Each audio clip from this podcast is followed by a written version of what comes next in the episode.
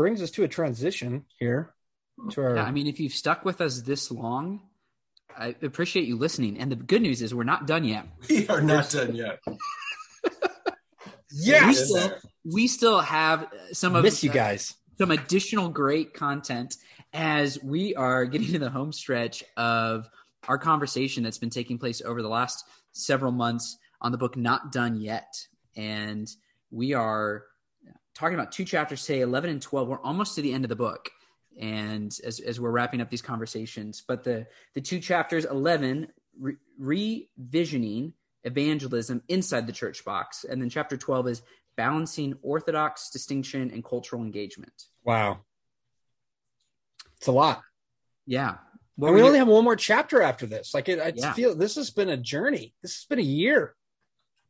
a lot has happened uh, in young adult ministry in our own lives as we've been reading through this book. And even as i was uh, earlier today refreshing myself on some of the chapters it hitting differently uh, than the first time like than the first time that i read it or like or hitting the same way but i forgot what uh, how it hit just kind of as the world continues to to change at a faster clip. But starting with chapter 11 talking about evangelism outside the box thinking outside the box uh, inside the box what were you guys' thoughts from this chapter You know, something I something I was thinking as I was reading this chapter is, you know, I'm I'm at a church with, you know, just in our one little small group of of college age young adults, where roughly 15 to 20 show up for that on a Sunday morning, um, which is awesome.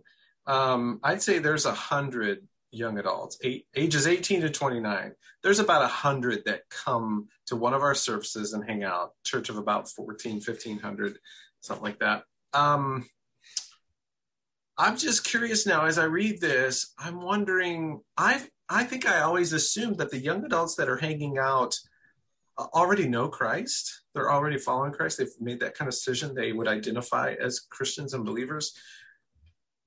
I'm not sure why I've just assumed that because as I read this chapter, I it just made me think like, wow, what percentage of those 15 to 20, you know, students who are with us on a Sunday morning, I wonder what percentage of those have actually, you know, would identify themselves as Christ followers, so to speak. And I bet it's there's more than I would think that have not really made that decision. And therefore, most per- perhaps half or more of the young adults that are somehow connected, they just come to a service and leave or whatever. Um, this chapter just opened my eyes to think that um, there's probably a lot of young adults who are part of our ministries and communities and churches that we assume have a relationship with Christ, and maybe they don't. Um, and that's cool in that, you know, back in in my day of being a young adult, I think if you were not a Christ follower, you just wouldn't go to church. yeah There, there would be no reason or whatever, um, unless you were after a a romantic interest, perhaps. But um, but things have definitely changed. Where now it's it's interesting that there there probably are a lot of young adults, college age, 18, 29, whatever, who either just really need want the community, or they're just exploring, they're just curious, or they've grown up in the church and they've you know whatever we've assumed. So anyway, it just really made me ask that question in a serious sort of way that I really haven't. Um, so in some ways, that just makes me think interesting that the potential conversations I should be having with some of the young adults that are currently a part of our community. Um, but then also, how do you leverage that? It's just a, and it's not like this is a brand new thought. I mean, the whole believing before or belonging before believing, that phrase has been bouncing around for a little while now in the church and in certain circles. Um, but then for her to kind of add to it, believing or behave, Sheesh. belonging before you believe or behave. Um, so that part too, like, um, that's where it gets, it gets tricky for some, like, as far as the the wrist stuff she talks about later, like you you end up with young adults definitely not believing and not necessarily behaving like Christians just yet. And probably some people assume they're Christians because they're at church. Um, so then I don't know. Anyway, this chapter it was good. It it made me rethink um, some things about evangelism, about how I think about who's the young adults that are coming to church. I need to reevaluate where I think they are at spiritually. And again, this goes back to something we keep talking about is is hey, spend time with young adults, talk to young adults, get to know young adults. Don't just read books about young adults, or sometimes like me, sit back and pontificate and think that you know understand young adults just by observing them or whatever. But we need to have conversations or relationships. Yeah. But you, I, Kenny, or Jer, anybody? I was going to transition it to Kenny. So that's Okay. Yeah. Well, um, recent conversations with with young adults in our church has reminded me how important it is to not I mean not judge people, but also not assume that they are necessarily where you think that they might be on their faith continuum. It's it might be easy to assume from the outside that someone's really close with God. Um but they're not. And vice versa that somebody's really far away or they're not engaged at all, but they actually have a really intimate relationship with Christ and are doing stuff that would just blow your mind, you know, in the kingdom. Um, and and also how important it is to have intergenerational that aren't set up in intentional necessarily a pro, pro a programmatic. They sure can be, but just when older folks in a church take interest in in a young adult in young adults and just invest in them love on them while they're going to college you know in the different seasons of their life and journey. Um, just how can i be fostering those things? Because i've seen that recently recently. Um, i've seen the kaleidoscope of that of that and i've seen that pay off. And i've seen people that you thought were doing pretty good and they just were sucking eggs.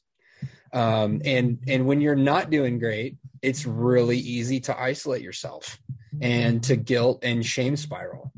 And just to not like you feel like you're going to hurt other people because if you if they really knew what was going on in your life i don't know you don't know if they could handle it you know?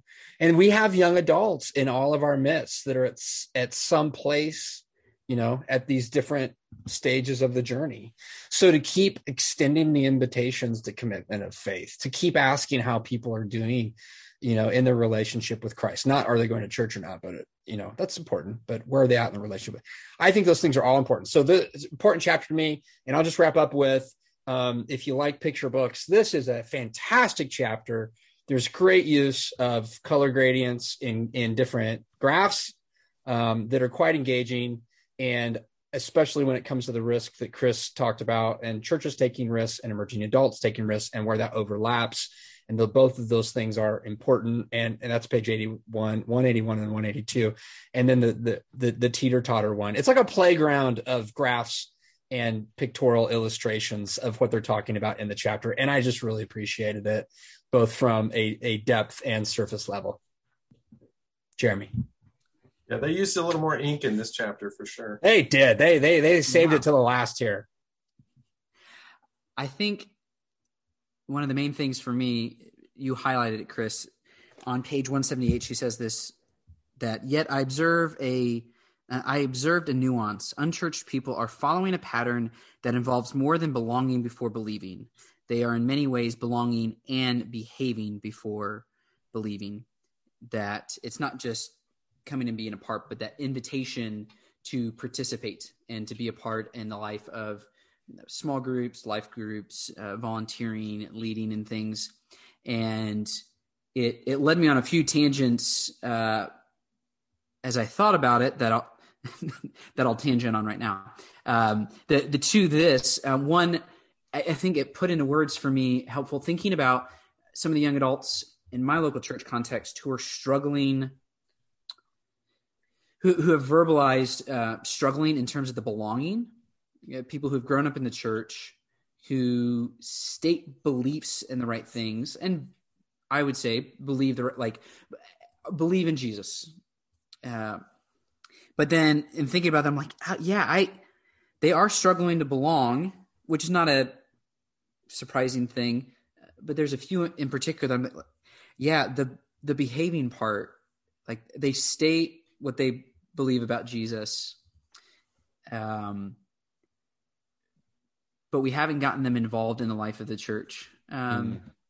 In in the practices of what it means to be a part of the community of faith, um, and that could be on a person individually there's a lot of responsibility in terms of the church in terms of providing those opportunities in terms of inculcating and developing that in the life of our discipleship as a church it reminds me of the book alan hirsch or not alan hirsch uh, patient ferment of the early church sorry um, patient ferment of the early church by alan kreider and uh, talks about how um, that for the early church there between Jesus's ascension and Constantine coming into power, those couple hundred years, that the marker was a, a radical dependency on the work of the Holy Spirit. Uh, so there was patience uh, in what God was doing, but that people were known not just by what they stated that they believed, but by the practices that they had. And that uh, for a segment of the early church, that it took a long time before you were allowed to be a part of the full experience of Christianity. Uh, because in order to be baptized, there was uh, classes that you would go to. There was you would have a mentor assigned to you. Uh, part of this, making sure uh, as they were being persecuted, that there was some um, hoops to jump through to keep the community safe from government persecution. But then also just that people truly were bought in. So uh, the example that that Kreider uses in his book is that you that someone would be interested in you acting different than the than the rest of the neighborhood and ask you about it and as they begin to find out about your faith in this jesus this uh, one god that came out of uh, the hebrew scriptures that then they would begin that you would begin a relationship with them that you would take them then to your pastor and you could officially if they wanted become like their mentor and journey with them so that over a couple years or months or years of going to uh, like educational class, but it was like learning that the habits of and the practices uh, that in some it wasn't until after you went through that and been baptized that you would then hear all of the sermon on Sunday morning. Like up until that until you were part of that, if you came together for the the ch- weekly church gathering, you could be there up until uh, the sermon, the full sermon and communion, and you were dismissed before then, mm. and that you weren't like it was not that what you believed wasn't important, but it was like it doesn't like you're going to ruin this for everybody if you start naming yourself as a Christian and you don't actually act like one. Um, and the example in the book is definitely like to the extreme of what a lot of what we see in culture today, but it like helps is is a helpful reminder of what it is uh, that how are we marked? What how are we? I heard someone talking about this in a sermon recently. They're like, yeah, you know, the third commandment, don't take God's name in vain. And they're like, it's a deficient understanding to think of that just in terms of like cursing language, but like, is your life speaking well or speaking ill of Jesus uh, and how you're and how you're acting? Um, the other thought actually it was Alan Hirsch uh, that, that I was thinking about in this chapter was he in a, a message that he spoke at I think at a Verge conference he talks about disciple the disciples of Jesus. He's like, at what point in those like three years did they become Christians? Were they saved and converted? Like he's like you couldn't like pin like pinpoint like they made a bunch of mistakes. You Pete like Peter, so it probably wasn't until like the crucifixion and the resurrection, but they still messed up stuff. Like he's like you can't really like pinpoint like this is where they went from being an unsaved believer to a saved believer and he's like maybe that's kind of the like point that our journey with jesus is not like this there are singular events but that is not the totality of uh, the christian journey and that it is a journey and so it's a helpful reminder in this chapter to be reminded that just because somebody is showing up consistently uh, that is a good thing and it doesn't mean that like that they're necessarily a proclaimed believer in jesus christ but that doesn't mean that they're not on the journey um, and so, how do we continue to be hospitable and receptive communities uh, for people, young adults especially, that are on different uh, different points in that journey of faith? Hospitable, hospitable. I like that. Um, she mentions on page 176 one of my favorite books on evangelism, The Celtic Way by George Hunter. Um, and this is hard to just summarize. So let me read a little bit. Um, Hunter describes monastic communities that enveloped pre Christian Celts into imaginative, hospitable, and relevant communities of Christ followers who experienced a keen sense of belonging to the community. He suggests that postmodern people need similar experiences with hospitable Christians who welcome unbelievers. And I think um, the rest of that is good too. I could keep reading, but I'll stop there. Um, and sometimes, because I'm kind of the coffee guy too, sometimes people think I I reduce hospitality to coffee and donuts or something like that. But I think one of the reasons I take coffee so seriously is because there is a sense of radical biblical hospitality that we are called to treat those who are not kin, they're not family, they're not yet, you know, what they could be. We treat them as family. We treat them as what they could be. Um, you know, in the same way that Jesus uh, or that God has extended grace and community and we were strangers and aliens, even enemies with God, and yet He treats us as if you know we're sons and daughters, uh, kind of thing. So I just think that kind of hospitality is so critical um, that we, um, you know, that word. If you break it down and look at the history of it, it's it's kind of this word that really means to aggressively love strangers. Um, mm. and and I think we need we need more of that kind of hospitality in our churches, um, and not just coffee at our churches. We need some aggressive stranger loving hospitality going on. It was also interesting to me, Jeremy. You brought you talked about the the behaving piece or the believing that you couldn't.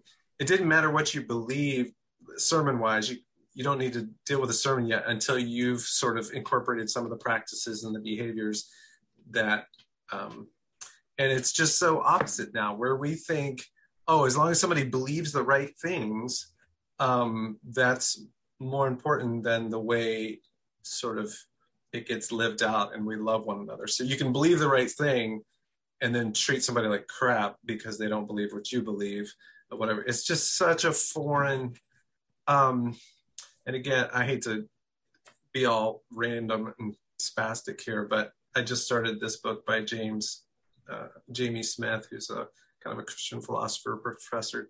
Dude, you are what you love, and he talks about so good habit. He he's he he does such a great job in the first chapter of explaining why humans are not just thinking things. We're not brains on a stick, but we are what we love, and we are like what we desire, what we love, what we want ultimately is so important, and that shapes us more than what we think or what we believe. Um, so anyway, there's so much good stuff here that before we touches on. Before we shift to chapter 12 and close it out today, guys. Um, uh, Jeremy, I'm going to go back and listen to the podcast as is my custom when I'm preparing it to share, because after you said the word inculcate, which is such a rare verbiage gem uh, I really didn't. You don't hear, that much in your quotidian no. life. Yeah. I'm going to look that up too. And it's great. Instill an attitude, idea, or habit by persistent instruction. Um, it was really good word usage. And I wanted to say about this book as well. I'm just gonna have to go back and I don't have anything else to say because that's the only thing I, I got stuck on. Um, I tried. I think that the author's done a really good job and not done yet with how they wrap up each chapter, a chapter rewind. So I could really just read that part and not read the book, but it's beneficial to read the book. And then starting the con- chapter rewind, starting the conversation, and then action steps to like, so it's really laid out. If you're reading this with other people or on your own, you've got some handles on like where to go next with the idea that that you're grappling with um, in the chapter here. But what about chapter 12? balancing orthodox distinction and culture engagement.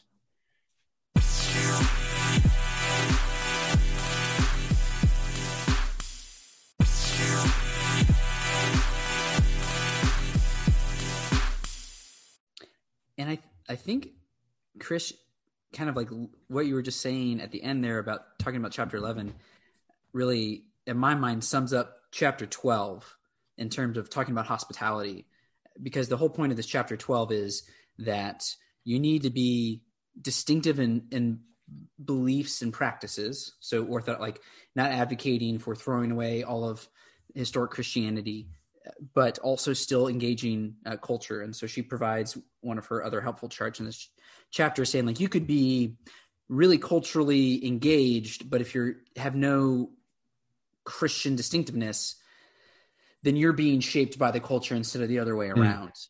Uh, and on the flip side, then you could have this really like uh, distinctiveness, but become so secluded by not being engaged in culture and saying that uh, if you were to put those two things on like an XY graph and create, you know, like a box with four squares, that um, the top right one of those, it would be being distinctive in your Christian faith, but then also being engaged. And in my mind, that's where the radical, stranger loving Christian hospitality that Chris was just talking about, like that's one of the best ways to fully embody that uh, distinctive. Like if we are being uh, true to the Christian faith, uh, true to what Jesus exemplified for us in his life, death, resurrection, and ascension, which was engaging the world where it's at and saying, I don't want you to just stay where you're at. Um, and there's some good news in this uh, that uh, like that's that's Christian hospitality uh, through declaration and, and demonstration. So I, I feel like uh, that idea of hospitality really kind of sums up for me a lot of really good points in the chapter, but kind of goes back to Christian hospitality. I feel like um, you know, and she points out something about kind of being engaged, basically walking this tightrope with emerging adults as far as these are the things that make us distinctively Christian, but we also want to build bridges to the culture. We're not against culture. Um, I think of Andy Crouch's book and his different postures towards culture that we can we should critique culture, but we shouldn't just automatically condemn all culture, and sometimes that's what the what the church does. Um, so we need to be bridge builders, not. Uh, she didn't say this, but I'm thinking bridge burners. uh, sometimes Christians want to burn the connections, um, you know, between the church and culture. But I think we have to, especially to reach emerging adults. I just think um, we can't always lead, you know, step with, you know, sometimes we talk about leading with this foot or leading with this belief or leading with, hey, be sure you know this is our stance on human sexuality. Or hey, be sure you know that we don't approve of social drinking. Or hey, like to lead with some of those things is is just not helpful. And honestly, those should not be things that that make us distinctively Christian. And for some denominations or Christian, you know, whatever churches, sometimes those things are the distinctives, um, unfortunately. So I don't know. I still think with emerging adults, we really have to keep in mind, you know, I think what C.S. Lewis called sort of the primary and tertiary or the the top shelf and the bottom shelf issues of these are the non-negotiables. This is the distinctively Christian stuff. Jesus is who he says he was. Jesus is Lord, God, Trinity, um, grace, salvation by faith alone uh, in Christ. Then there's some bottom shelf issues like um, you know some of the other things that denominations will often you know and those kind of things I think you know if we focus and lead with those kinds of things I just think college students, young adults are just like uh, okay, whatever. But I also love that she emphasized this idea of having a porous kind of environment where we welcome young adults to come in and out. It's okay to be exploring and trying to figure things out. And we want you to know as a church, we'll be here for you. We want to walk with you through this. We're not making you sign a document like you believe all these things before you can hang out with us.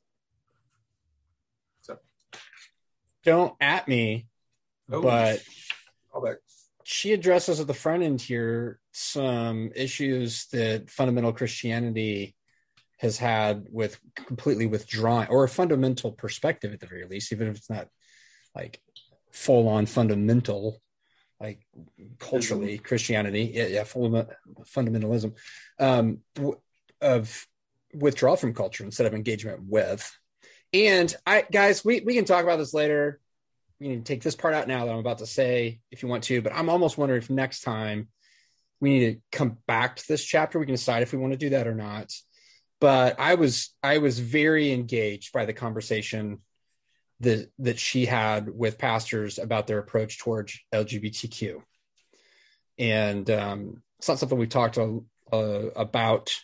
We maybe mentioned, but not really talked about a lot. And I'm not trying to get us to right now, but that's in here, and how those pastors navigate that and their conversations with young adults um, but here's the quote that kind of wraps what I've highlighted from the chapter up. And this is on page 199 pastors of churches reaching emerging adults combine high emotional intelligence on their part with the strength of their orthodox convictions you know you can uh, you can disagree with someone or maybe have someone's living um, but it doesn't mean that you don't uh, care and and love them and people know the difference and people often will respect the difference. I respect other people when they go i don't i don't agree with you but i but i love you. And you know you're my brother um or you're my sister they might be my sister. I won't be their sister. But high emotional intelligence and the strength of their orthodox convictions.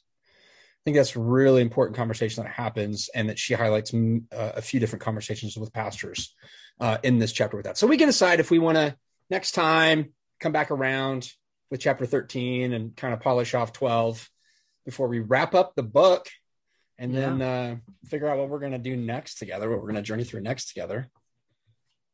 So good getting into it with you. I've missed this with you guys. Same. Ready to take it out? Good stuff. Until next time.